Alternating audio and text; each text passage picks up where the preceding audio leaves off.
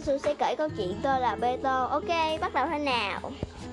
Chiều bà đi chưa tới nhà, thằng Lalika đã nhào ra đằng trước, trồm hai chân lên tấm cửa, lướt miệng rít lên từng chàng mừng rỡ, đuôi ngoái tiếp.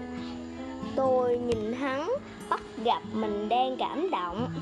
Tôi cũng thế thôi, nếu bị nếu bị bưới ra khỏi mảnh đất quen thuộc, chắc tôi cũng sẽ héo rũ.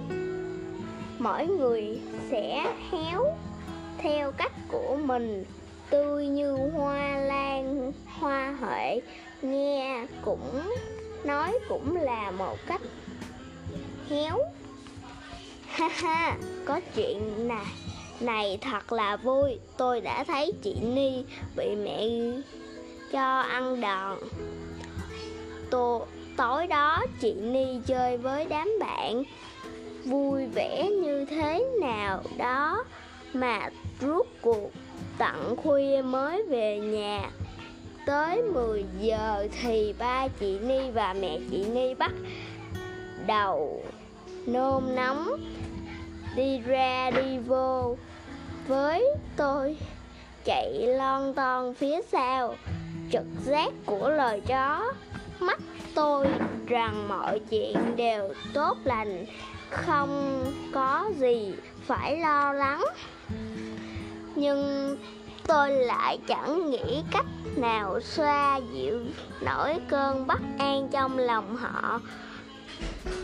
Điều duy nhất tôi có thể làm là họ đi ra, tôi đi ra, họ đi vô, tôi đi vô. Tôi lẻo đẻo làm chiếc đuôi của họ, như nhưng chiếc đuôi tô của tôi đây làm chiếc đuôi của tôi. Chị Ni về lúc mười một giờ hai mươi.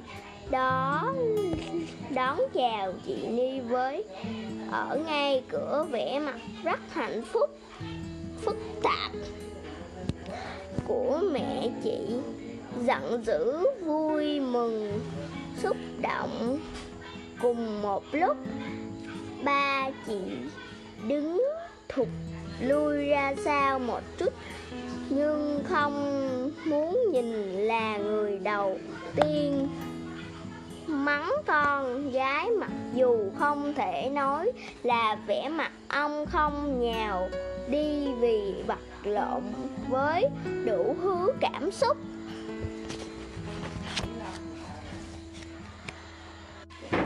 Giờ này sao mới về?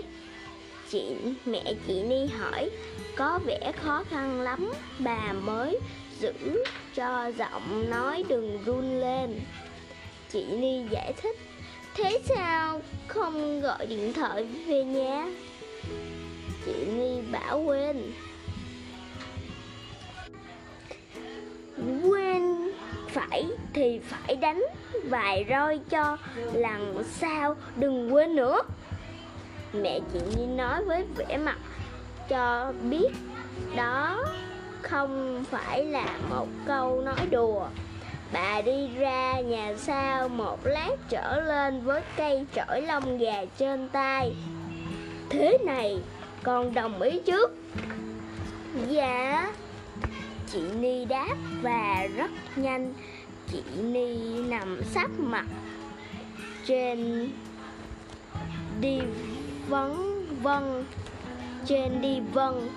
Tôi rống rét lú vào góc nhà và hồi hồi hộp gương mắt nhìn dương mắt nhìn thắt lại khi người thân yêu của bạn lâm vào nghịch cảnh. Có lẽ bạn cũng giống như tôi, tưởng như địa ngục đang rút xuống chân mình. Mẹ chị Ni nhịp nhịp cây chổi trong lòng bàn tay hỏi, tội tội quên này Theo con có xứng đáng nhận mấy rồi? Theo con là, là ba rồi. Tiếng chị Ni vọng lên từ đầu đó chỗ cách hai cánh tay đang khoảng trọn dưới mặt, giọng bình tĩnh như đang chào đối với mẹ chuyện là bánh kem. Nên bỏ mấy muỗng đường là vừa, có lẽ một rồi là đủ, nhớ đời rồi. Ba chị Ni nói giọng khàn khàn như thế để ông đang che miệng bằng một chiếc khăn tay. Tôi nhìn ông chỉ thấy phía sau lưng, nhưng khi giọng rơi vượt tôi có thể hình dung gương mặt ông xe lại như thế nào. Trong khi đó môi chị Ni rất tươi tỉnh, chắc chị hiểu chị chắc chị hiểu mẹ chị yêu không chị không kém gì ba chị. Chỉ khác là mẹ chị chị dũng cảm hơn, và tất nhiên là dám chịu trách nhiệm hơn. Chị Ni kể cho tôi nghe câu chuyện về ông Bá Du. Bá Du, tại sao chị kể với tôi chuyện này? Có lẽ do cách cách cái cách tôi nhìn chị sau khi chị bị ăn đòn, và lòng chị và rên ư ử như thể chính tôi chịu nạn và cái đêm xui rủi đó. Chị bảo ông Bá Du là quan rất to ra ngoài thì rất mực ai oai vệ, nhưng về nhà vẫn kinh kính sợ một sợ mẹ một phép. Mỗi khi làm điều gì lầm lỗi, ông vẫn bị mẹ bắt nằm sắp trên đi vang. À quên, hồi đó chưa có đi vang văng đi văng chắc ông nằm trên chiếc tràng kỹ thế thể để đánh đòn. Ông biết thì sái quất nghiến răng chịu đau, không bao giờ khóc. Thể như một bữa kia ông khóc rất ông khóc khóc rất to. Mẹ ông ngạc nhiên, mỗi lần con không khóc sao hôm nay lại khóc? Chẳng lẽ mẹ đánh con ăn Chẳng lẽ mẹ đánh an con? Ông suy sụp. Thưa mẹ, không phải thế. Mỗi lần con không khóc vì mẹ đánh rất đau. Con biết mẹ còn khỏe mạnh. Bữa nay thấy mẹ đánh không đau xíu nào nên con đã Con biết mẹ đã già yếu. Vì thế này con không thể không cầm được nước mắt. Chị kể xong vui vẻ nói: Cưng thấy chưa, ông Bá Du là quan to mà còn bị mẹ đánh đòn. Chị mới học lớp mười, việc gì cưng phải buồn cho chị. Chị Ni kể chuyện cho tôi nghe, thực ra tự nói với chính mình. Chị nghĩ là tôi không hiểu được, trong khi tôi hiểu hết. Tôi chỉ không hiểu mọi ý một điều, tại sao bị đòn đau thì không khóc, còn bị đòn nhẹ đều thì nhẹ hều thì phải lại khóc. chỗ nào. Chỗ này tôi khác ông bá Du gì gì đó, dễ bị đòn càng đau thì tôi càng rồi càng thì tôi càng càng khóc to. Tôi có thể chứng minh điều đó với những liên quan lão huyệt huyết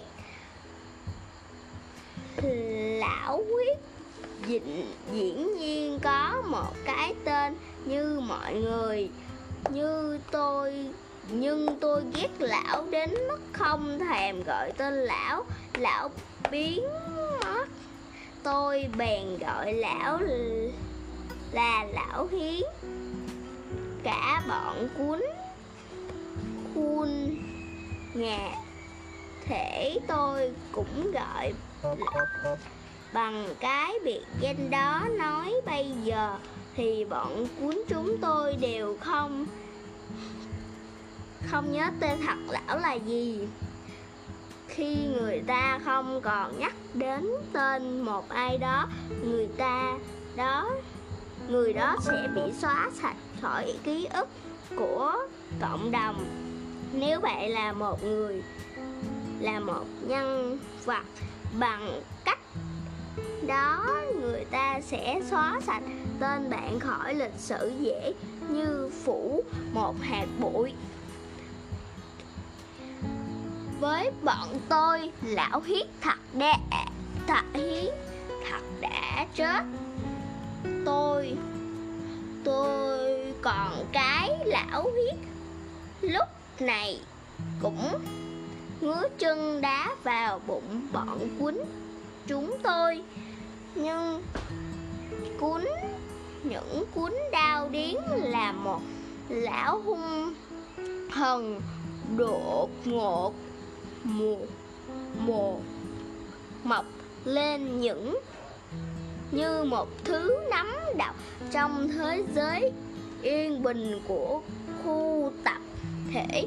Bọn cuốn chúng tôi căn bản là thân thiện với loài người loài người yêu thương chúng tôi, và chúng tôi đáp lại bằng một tình cảm còn sâu sắc hơn. Tình cảm đó không cần phải học nó như một như một thứ bản năng có sẵn trong máu thận. Chính tình yêu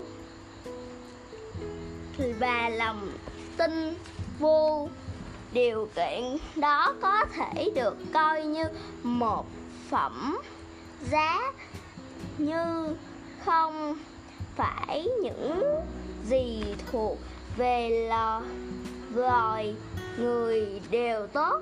Lão Hiến thuộc về loài người nhưng lão không tốt, vì thế chúng tôi phải trả giá cho sự tin cậy của mình.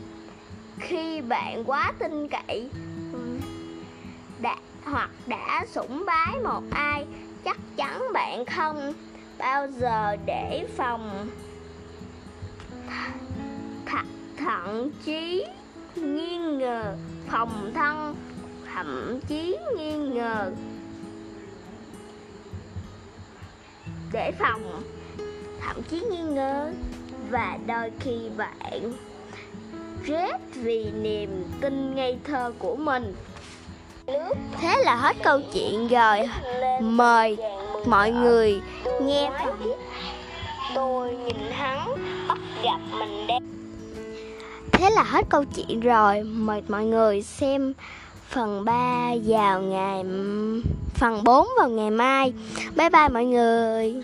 Chúc mọi người ngủ ngon.